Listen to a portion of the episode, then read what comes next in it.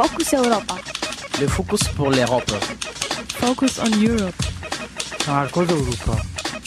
Focus Europa. Europa en Focuso. Focus Europa. Fokus Europa. Nachrichten und Themen aus Europa auf Radio Dreieckland.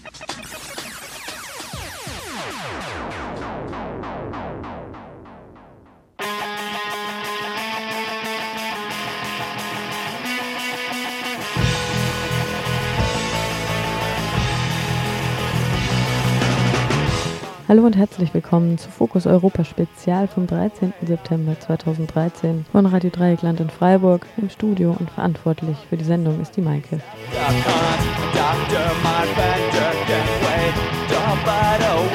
Der Ausschuss im Europaparlament für bürgerliche Freiheiten, Justiz und Inneres tagte Donnerstag vor einer Woche im Beisein des Chefredakteurs des Guardian und anderen Medienschaffenden. Sie äußerten dabei ihre Sorge um die Pressefreiheit in Europa. Und Grund zur Sorge hatten sie allemal, denn nur wenige Wochen zuvor wurde ein Mann festgesetzt, kein Hacker, kein Whistleblower, kein Cyberpunk, wie die Zeit schreibt, sondern einfach nur der Ehemann eines Journalisten, Glenn Greenwald vom Guardian. Dieser Mann ist David Miranda. Er hatte für seinen Ehe- und Arbeitspartner in Berlin recherchiert und war auf dem Weg zu diesem nach Rio de Janeiro. Miranda musste seinen Laptop sowie seine Smartphones an die Sicherheitsbehörden übergeben und seine Passwörter preisgeben. In unserem ersten Beitrag fragt Kollege Michel bei den Reportern ohne Grenzen nach, wie es um die Pressefreiheit in Europa steht. Im zweiten Beitrag gucken wir dann ins Nachbarland Frankreich denn dort ist es um den Quellenschutz und die Pressefreiheit doch deutlich besser bestellt als in Großbritannien mit seinen Regierungsangriffen auf den Guardian und David Miranda. Last but not least gucken wir noch einmal in die Türkei und etwa einen Monat zurück. Wie Journalisten zu Terroristen werden, darüber sprach Kollege Jan mit dem Journalistengewerkschaftler Erdkan İpekçi. Punkige Musik bringt uns heute Autonomadic aus den USA. Wie immer GEMA-frei via jamendo.com.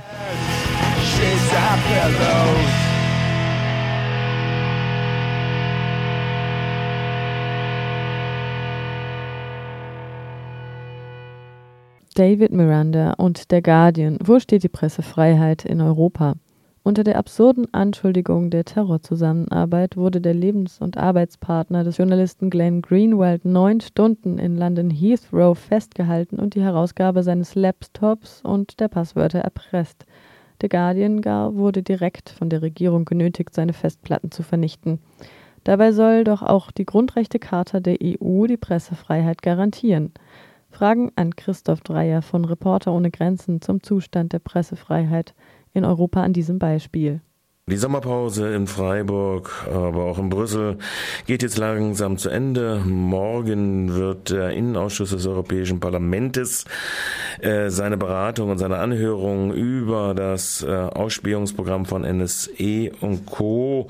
aufnehmen. Ich begrüße jetzt am Telefon äh, den Christoph Dreier von Reporter ohne Grenzen. Erstmal guten Morgen nach Berlin, ne? Guten Morgen nach Freiburg. Ja. Gut. Das Thema, was ja in der Sommerpause dann noch weiter hohe Wellen geschlagen hat, ist der Umgang mit dem enthüllenden Guardian beziehungsweise den Reportern oder den Redakteuren des Guardians und ihren journalistischen Mitarbeitern. Der äh, Lebens- und Arbeitspartner David Miranda wurde am äh, 19. August in Heathrow unter der Anklage des Antiterrorgesetzes festgesetzt und er wurde genötigt und gezwungen, seinen Computer auszuliefern. Zugleich wurde im Zuge dieser Beschlagnahmeaktion des britischen Geheimdienstes bekannt gemacht vom Guardian, dass der Guardian selbst äh, unter Pression und auf Weisung direkt äh, der Downing Street, also Cameron und Clegg, äh, seine Dokumente auf den Festplatten hatte vernichten müssen. Ist die Pressefreiheit in Europa an diesem Beispiel äh, überhaupt noch existent oder wie soll man das ausdrücken, die Vorgänge, die wir aus Großbritannien dort äh, vernehmen mussten? Es gibt schon nach wie vor Pressefreiheit in Europa, allerdings muss man sich ähm, Land von Land zu Land äh, sehr sorgfältig anschauen. Und ähm, gerade was Großbritannien angeht, ähm, ist das, äh, was wir da gerade so zu sehen bekommen, über die letzten Wochen schon ähm, ein bisschen besorgniserregend, weil Großbritannien eigentlich ja äh, als das Mutterland der Pressefreiheit gilt und, und eine große, stolze Tradition hat, von der wir auch wir gerade als äh, Deutschland ähm, nach dem Zweiten Weltkrieg sehr viel profitiert und gelernt haben. Insofern, ähm, ja, ist das schon sehr überraschend und ähm, zeigt, dass man auch da, wo man es vielleicht nicht erwartet, immer wieder um Pressefreiheit kämpfen muss und die neu erringen muss. Mhm.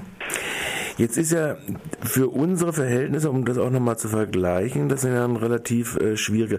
In der Bundesrepublik hat sich ja ein langer Kampf entwickelt um die Frage auch des Quellenschutzes, des journalistischen Quellenschutzes. Äh, nun ist der nicht grenzenlos. Äh, auch dort gibt es äh, mögliche Be äh, Beschlagnahmemöglichkeiten.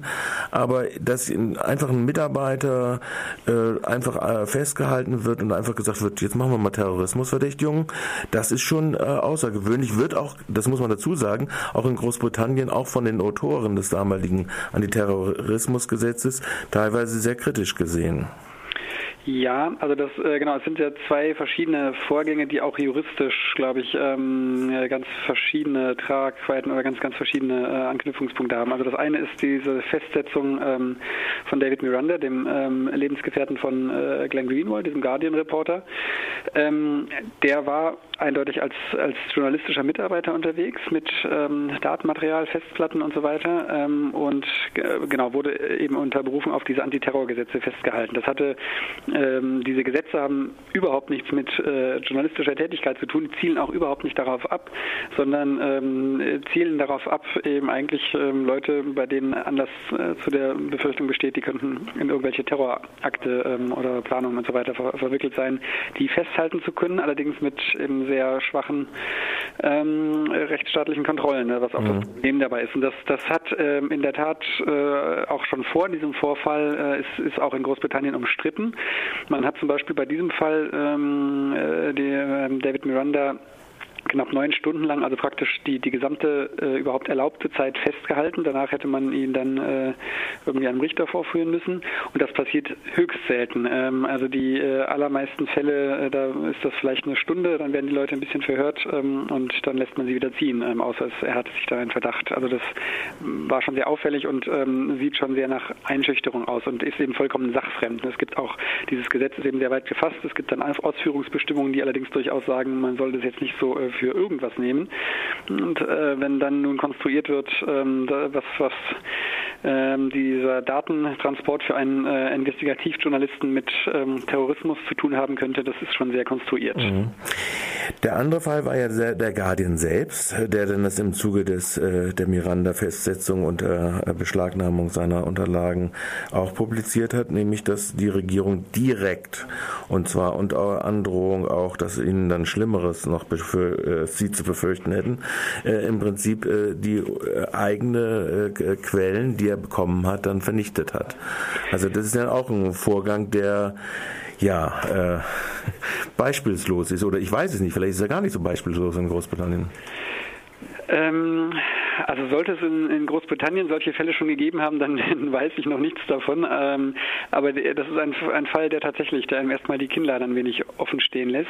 Ähm, ähm, denn natürlich würde man also nach, nach unserem Rechtsverständnis denken, dass also wenn so etwas überhaupt möglich sein sein sollte, dann natürlich nur mit ähm, richterlichem Beschluss und mhm. äh, dann also das erste, was was ein deutscher Redakteur in so einer Situation machen würde, wäre eigentlich vor Gericht ähm, gehen und sagen, äh, Moment, hier passieren ganz seltsame Dinge, einstweilige Verfügung. Jetzt diese Daten lassen wir erstmal sozusagen einfrieren und dann schauen wir weiter. Ja. Und das äh, ist in Deutschland immer wieder passiert, ähm, angefangen mit der äh, Spiegel-Affäre Anfang der 60er Jahre und der der jüngste also der, der letzte ganz große Fall, der bis vor das Bundesverfassungsgericht gegangen ist, war vor ein paar Jahren Cicero. die sogenannte Cicero-Affäre, ja. wo die, äh, eben auch ähm, eine Durchsuchung in der Redaktion durchsucht wurde, äh, im Prinzip auf der Suche nach, ähm, äh, nach äh, ja, um, um zu äh, rauszufinden, woher ein Reporter dort ähm, geheimen Dokumente des Bundesnachrichtendienstes hatte. Und das ist vor das Bundesverfassungsgericht gegangen und ähm, das Verfassungsgericht hat ganz klar gesagt, äh, das war so geht es nicht. Ähm, es gibt, gibt hier äh, Pressefreiheiten, die beinhaltet auch, ähm, dass ähm, Quellen geschützt sind und man Recherchematerialien eben ähm, dass, dass, die geschützt sind und nicht einfach beschlagnahmt werden dürfen. Und das zeigt eigentlich auch schon, wo das Problem liegt, denn ähm, diese ganze, also es gibt in Deutschland auch immer von behördlicher Seite, von Ermittlungsbehörden Pro, äh, Versuche, ähm, solche Dinge zu tun. Und das ähm, scheitert regelmäßig spätestens am Bundesverfassungsgericht, ähm, was daran liegt, dass wir eben in der Verfassung, im Grundgesetz ähm, den, ähm, Recht, äh, den, Schutz der Pressefreiheit haben und äh, das Verfassungsgericht das dann sehr hoch hält. Und das gibt es bei aller Tradition äh, in Großbritannien ebenso nicht, äh, weil es kein, äh, keine Verfassungen gibt, die so kodifiziert wäre. Und es gibt tatsächlich in Großbritannien erst seit 1998 ein Menschenrechtsgesetz, das aber eben ein einfaches Gesetz ist und äh, mit anderen Gesetzen, die die dann Geheimschutz, äh, nationale Sicherheit und so weiter schützen, ähm, konkurriert auf gleicher Ebene. Und das äh, zeigt sich jetzt, ist eben ein relativ schwacher Schutz. Und auf der anderen Seite haben wir aber auch die EU-Grundrechtecharta und morgen wird ja auch, wie gesagt, der Innenausschuss des Parlaments die Anhörung darüber aufnehmen. Der Witz ist ja nun, äh, dass äh, im Zuge sowohl von Tempora, aber auch der Guardian-Affäre die EU-Kommission selbst darauf hingewiesen hat, Parlamentarier bestreiten das jetzt zwar, dass äh, die Briten zu Recht sich darauf berufen können, dass sie zwar die EU-Grundrechtecharta mit der inkludierten Pressefreiheit ratifiziert haben, aber sie sich Vorbehalte ausgenommen haben.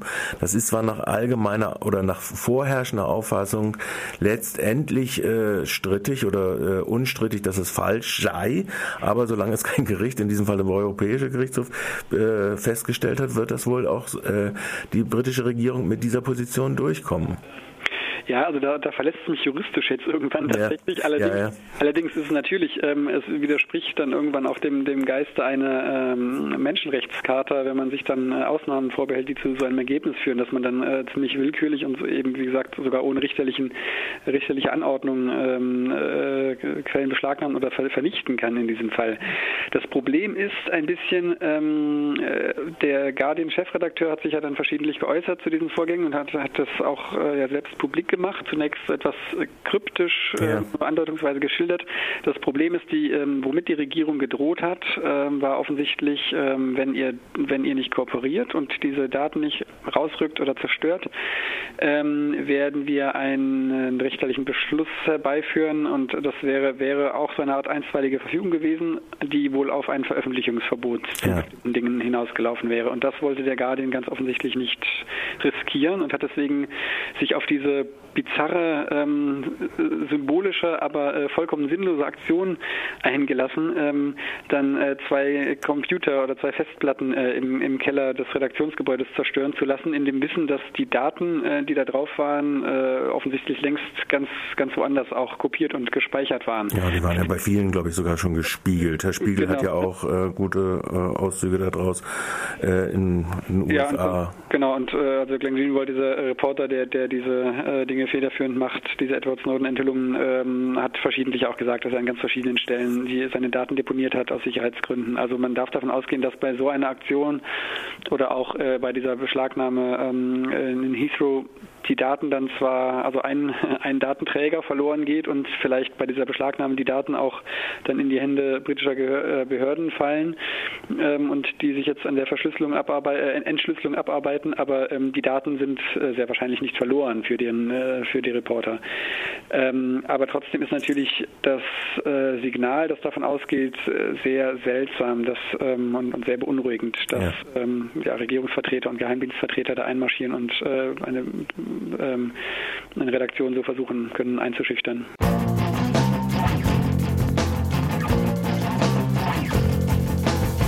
When the music call, they sing for freedom. And when the music call, they sing for justice. But when the people come, they come for vengeance. And when the people come,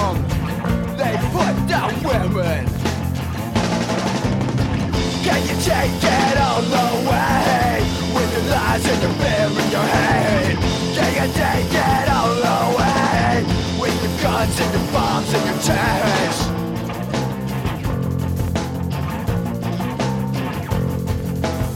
And with a ministers preach, they say love thy neighbor. And when the ministers preach, they say follow the Savior. The people go they take some more drugs. And when the people go home, they load up their guns. Can you take it all away with the lies and your fear in your head? Can you take it all away with the guns and your bombs and your tanks?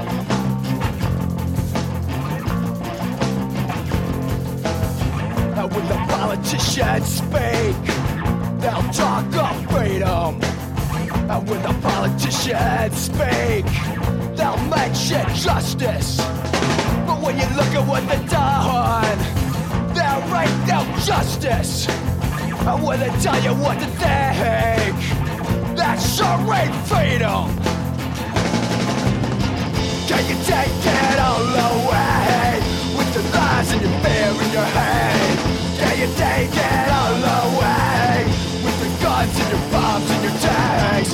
Can you take it all away with the lies and your fear in your head? Can you take it all away with the guns and your bombs and your tanks?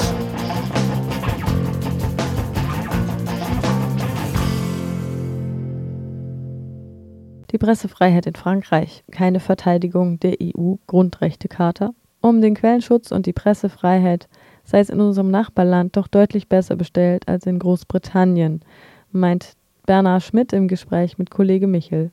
Wäre sowas möglich, was in äh, Großbritannien möglich gewesen ist, dass Mitarbeiter von Medienorganen sistiert werden und dann durchsucht werden unter Androhung von äh, äh, schwereren Maßnahmen oder wie der Guardian gleich Festplatten vernichtet werden mit dem Material. Ist sowas in Frankreich eigentlich möglich? Also das Durchsuchen von Journalisten und das Androhen von äh, Maßnahmen, das gibt es auf geringerer Ebene. Also es gab vor sechs, sieben Jahren eine Affäre, da ging es um äh, Journalisten, die ein Wissen um polizeiliche Ermittlungen hatten, denen sozusagen angedroht wurde. Äh, damals war das spektakulär vor sechs, sieben Jahren, das gibt es also immer wieder mal auf niedrigerem Level, also bei individuellen Mhm. Journalisten, denen gesagt wurde, er verfügt über das Material, rückt es raus, obwohl das äh, illegal ist, weil natürlich die Journalisten geschützt sind und auch sich auf den Quellenschutz berufen können. Eine neuere Affäre, die, äh, die einigen Staub aufwirbelt und auch jetzt noch aufwirbelt, weil sie jetzt zu Strafverfolgungen führt, also weil jetzt eine Anklageerhebung in der Affäre beschlossen worden ist, also jetzt im Juni dieses Jahres. Ähm, das betrifft wiederum die Zeitung Le Monde und den Inlandsgeheimdienst in dem Fall, äh, die DCRI, also Generaldirektion für Innere Sicherheit. Ähm, da ist allerdings weniger die Zeitung belangt worden, sondern ein Ministerialbeamter, der strafversetzt worden ist nach Französisch-Guyana. Äh, das war, also das äh, ruft ein bisschen auch die Fantasie an, weil natürlich, äh, das war eine Strafversetzung, weil er weit weg versetzt worden ist, äh, 12.000 Kilometer weit weg. Aber Französisch-Guyana war bis 1947 eine berüchtigte Sträflingskolonie. Das heißt, vor einigen Jahrzehnten wäre der Mann mit einer schweren Eisenkugel am Bein äh, strafversetzt worden. Ähm, also ins Zuchthaus strafversetzt worden. Ähm, da ging es um die Wörth-Affäre. Erik Wörth war damals Arbeitsminister und war in eine schwere Affäre verwickelt. Da ging es um die mutmaßliche illegale Finanzierung des Wahlkampfs von Nicolas Sarkozy 2007 durch die Multimilliardärin Liliane Bettencourt. Und in dem Zusammenhang gab es illegale äh, Ermittlungen gegen die Leute, die die Daten äh, einer Zeitung, nämlich Mediapart, zuspielt. Mediapart ist eine Online-Zeitung, die nur im Internet existiert. Und Mediapart hat äh, Mitschnitte, Tonbandmitschnitte aus dem Haus von Lilian Bettencourt veröffentlicht. Die, also die Affäre ins Rollen brachten am 26. Juni oder am 16. Juni 2010. Äh, da gibt es jetzt im Übrigen seit einer Woche auch ein Strafverfahren, was gegen den Butler bzw. die Butlerin, die also die Mitschnitte anfertigte, äh, und fünf weitere Personen äh, eingeleitet worden. Mhm. Also da sind es aber das- da sind es dann aber eher die im Prinzip die Quellen, die dort angegriffen werden strafrechtlich, aber die Medien sind geschützt. Also insofern ist das eher so ein bisschen eh- eher vergleichbar der deutschen Rechtslage, wo ab bestimmten Straftatbeständen, also bis zu höheren Staatsverbrechen oder sonst was, äh, äh, da der Quellenschutz doch gewährleistet ist. Ja. Kann man das so sagen? Das kann man so sagen. Der ist also gewährleistet, wenngleich er in dem Fall eben angetastet worden ist, weil es war dann so, dass das in dem Fall äh, Betako, dass das Innenministerium Druck ausgeübt hat. Die sind in dem Fall nicht in den Datenpool gegangen, sondern die sind den Server, den äh, Anbieter angegangen, also Orange, die frühere France Telekom, frühere französische Telekom und haben gesagt, rückt uns die Daten raus. Wir sagen euch nicht warum. Und die haben das dann aber gemacht. Mhm. Und äh, dadurch haben die sofort gewusst, mit wem der Journalist telefoniert hat im Justizministerium. Und dann, das wird da gar nicht nachgefragt, was wird da gesagt. Es wird gesagt, an dem Tag wurde aus dem Justizministerium bzw. von einem Mitarbeiter mit dem Journalisten, der das zwei Tage später von mir telefoniert. Also wissen wir, wer es war. Äh, das hat jetzt aber auch zur Einleitung eines Strafverfahrens geführt, und zwar persönlich gegen den Leiter, gegen den früheren Direktor des Inlandsgeheimdienstes, der also beim Präsidentenwechsel 2012 auch bereits ausgetauscht worden ist. Bernard Quasini, gegen den ist am 17. Juni ein Strafverfahren wegen, äh, wegen Anfertigung von illegalen äh, wegen illegaler Datensammlung mhm. äh, eingeleitet worden. Der wird jetzt also deswegen vor den Kadi gehen.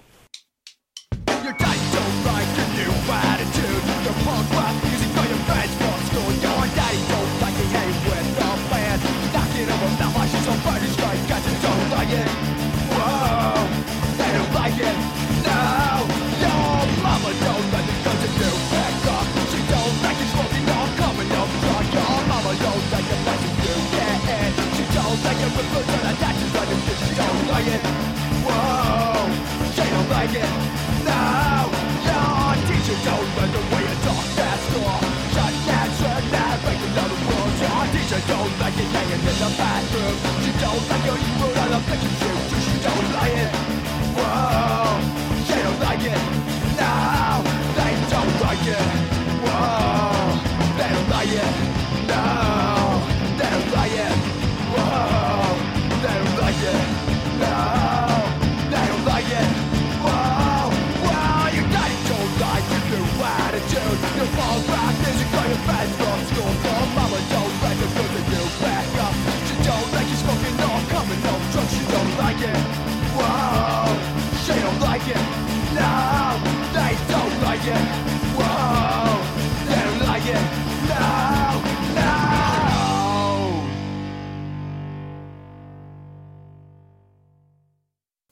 Wie aus Journalisten Terroristen werden. Der Ergenekon-Prozess in der Türkei. Am 5. August diesen Jahres wurden 254 Angeklagte im sogenannten ersten Ergenekon-Prozess zu Freiheitsstrafen zwischen einigen Jahren und erschwerter lebenslänglicher Haft verurteilt. Lebenslänglich muss hier im wörtlichen Sinne verstanden werden. Es gibt keine Begnadigung. Unter den Verurteilten befanden sich auch 18 Journalisten. Vorgeworfen wird ihnen, an einer regierungsfeindlichen terroristischen Aktion Ergenekon beteiligt gewesen zu sein. Angeblich wollte die Ergenekon mit allerlei Methoden, vom Schreiben kritischer Artikel bis hin zur Inszenierung spektakulärer Morde, die Regierung stürzen bzw. das Milieu für einen Militärputsch vorbereiten. Die große Mehrheit der türkischen Öffentlichkeit bezweifelt die Existenz von Ergenekon. Zum Teil wurden gefälschte oder auf sehr zweifelhafte Weise zustande gekommene Beweismittel vorgelegt. Kollege Jan hat sich näher mit dem Thema befasst. Wer die globale Überwachung durch Geheimdienste wie NSA, Tempora, den deutschen BND oder dem Verfassungsschutz für harmlos hält, dem sei dringend ein Blick in die Einzelheiten des Ergenekon-Verfahrens und andere politische Verfahren in der Türkei empfohlen. Radio Dreieckland sprach mit Ercan İpekçi, dem Vorsitzenden der türkischen Journalistengewerkschaft TGS. Sie haben das Ergenekon-Verfahren kritisiert. Warum? Neden? Wir verfolgen den Prozess in Hinblick auf unsere angeklagten Kolleginnen und Kollegen. Das sind viele. Die journalistische Arbeit wurde als Versuch gewertet, die Regierung zu stürzen. Aber Medienschaffende haben das Recht zu kritisieren. Sie haben das Recht, sich mit jedermann zu treffen, überall, ob legal oder illegal. Und sie haben das Recht, darüber zu berichten. Das ist Journalismus. Was sie gemacht haben, war ohnehin das, nichts anderes. ve bunları topluma yayma hakları var. Bu gazetecilik faaliyeti. Ama... Arkadaşlarımızın yaptığı da buydu zaten. Daha farklı bir çaba içerisinde değillerdi. Aber auf dem Computer von Mustafa Balbay von der Zeitung Cumhuriyet wurden Dateien gefunden, die im Zusammenhang mit einem Putschplan standen. Aber deren Richtigkeit hat, hat Mustafa Balbay nicht anerkannt. Es gibt ohnehin eine große Anzahl fabrizierter Beweise, Beweise, die im digitalen Bereich fabriziert wurden. Außerdem können auf dem Computer eines Journalisten, in seiner Wohnung oder an seinem Arbeitsplatz alle Arten von legalen oder illegalen Dokumenten sein. In jedem Milieu geraten solche Dokumente in die Hand von Medienschaffenden. Wenn man es so bewertet, dass ein Journalist, der solche Dokumente besitzt, auch Teil der entsprechenden Organisation oder Aktion ist, so heißt das, den Beruf des Journalisten abzuurteilen. Das ist es, was wir kritisieren. Der Vorsitzende der oppositionellen CHP, Kemal Kılıçdaroğlu, hat gesagt, das Gericht sei ein Sondergericht gewesen und also illegal. Der verurteilte General Ilka Başbuğ sprach von einem theologischen Gericht. Was denken Sie über das Verfahren insgesamt?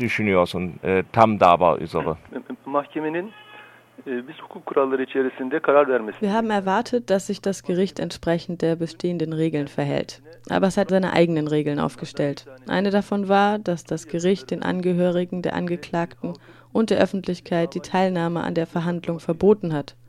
Aber im Grunde müssen Verhandlungen öffentlich stattfinden. Halbuki yargılamanın e, halka açık yapılması lazım. Mahkemeler halka açıktır.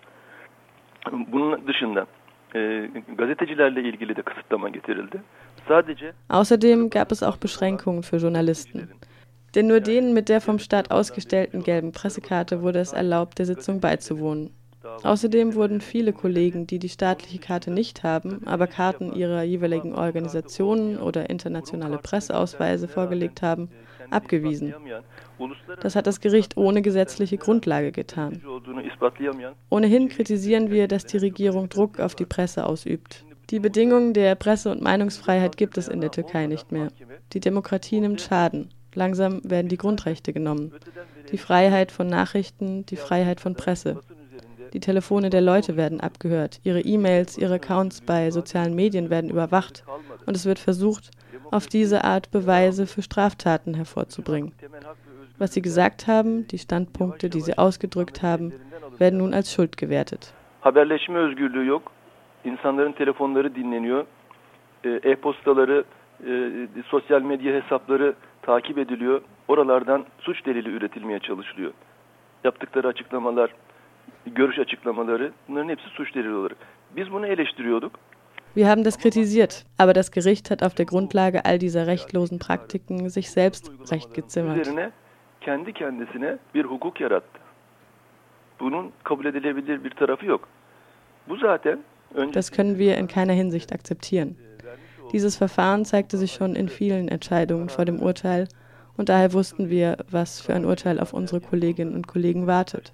Eigentlich hätte man im Rahmen des Rechts, im Rahmen des Gesetzes und im Rahmen der allgemeinen Grundsätze des Rechts eine Entscheidung fällen sollen. Aber das Gericht hat die rechtlosen Überwachungspraktiken der politischen Führung festgeschrieben. Es hat den rechtlosen Praktiken eine weitere Rechtlosigkeit hinzugefügt, indem es sich als Gericht daran beteiligt hat. Ama dün mahkeme ne yazık ki siyasi. Bir kez daha o hukuksuz uygulamalara bir hukuksuzluk daha ilave etti. Siyasi iktidarın hukuka aykırı uygulamalarına mahkemede katıldı. Inwiefern? Yani verilen kararı e, basın özgürlüğüyle bağdaştırabilmemiz bizim mümkün değil. Diese Entscheidung steht nicht in Übereinstimmung mit der Pressefreiheit. Es gibt derart harte Strafen und die Bewertung von Journalismus als Versuch, die Regierung zu stürzen. Von bewaffneten Gruppen spreche ich gar nicht. Hat ein von einem Journalisten geschriebener Artikel die gleiche Macht wie ein Versuch, die Regierung mit Waffen zu stürzen? Welche Gewalt geht von kritischen oder gegen die Regierung geschriebenen Artikeln aus? Yapılan eleştirilerin, hükümet aleyhine yapılan yazıların, röportajların ne gibi bir etkisi olabilir? Bunu bu şekilde değerlendirmek aber es wird gesagt, bewaffnete Gruppen hätten Journalisten gebraucht, um eine regierungsfeindliche Atmosphäre zu schaffen. Böyle söyleniyor.